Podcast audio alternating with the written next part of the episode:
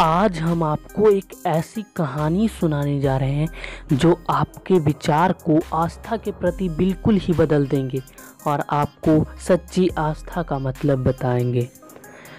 सुंदरपुर नाम का एक गाँव था। वहाँ के लोग बहुत ही हँसी खुशी से अपना जीवन व्यतीत कर रहे थे। उस गाँव में अधिकतर लोग किसान थे और वो बारिश के पानी से ही खेती करते। पर एक साल बारिश नहीं हुई और सूखा पड़ गया। इस पर सभी गाँव वालों ने बारिश के लिए प्रार्थना करने का फैसला किया।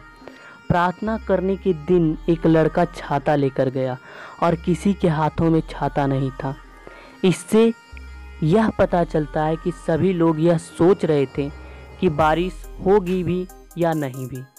वहीं उस लड़के को यह आस्था थी कि बारिश तो ज़रूर होगी।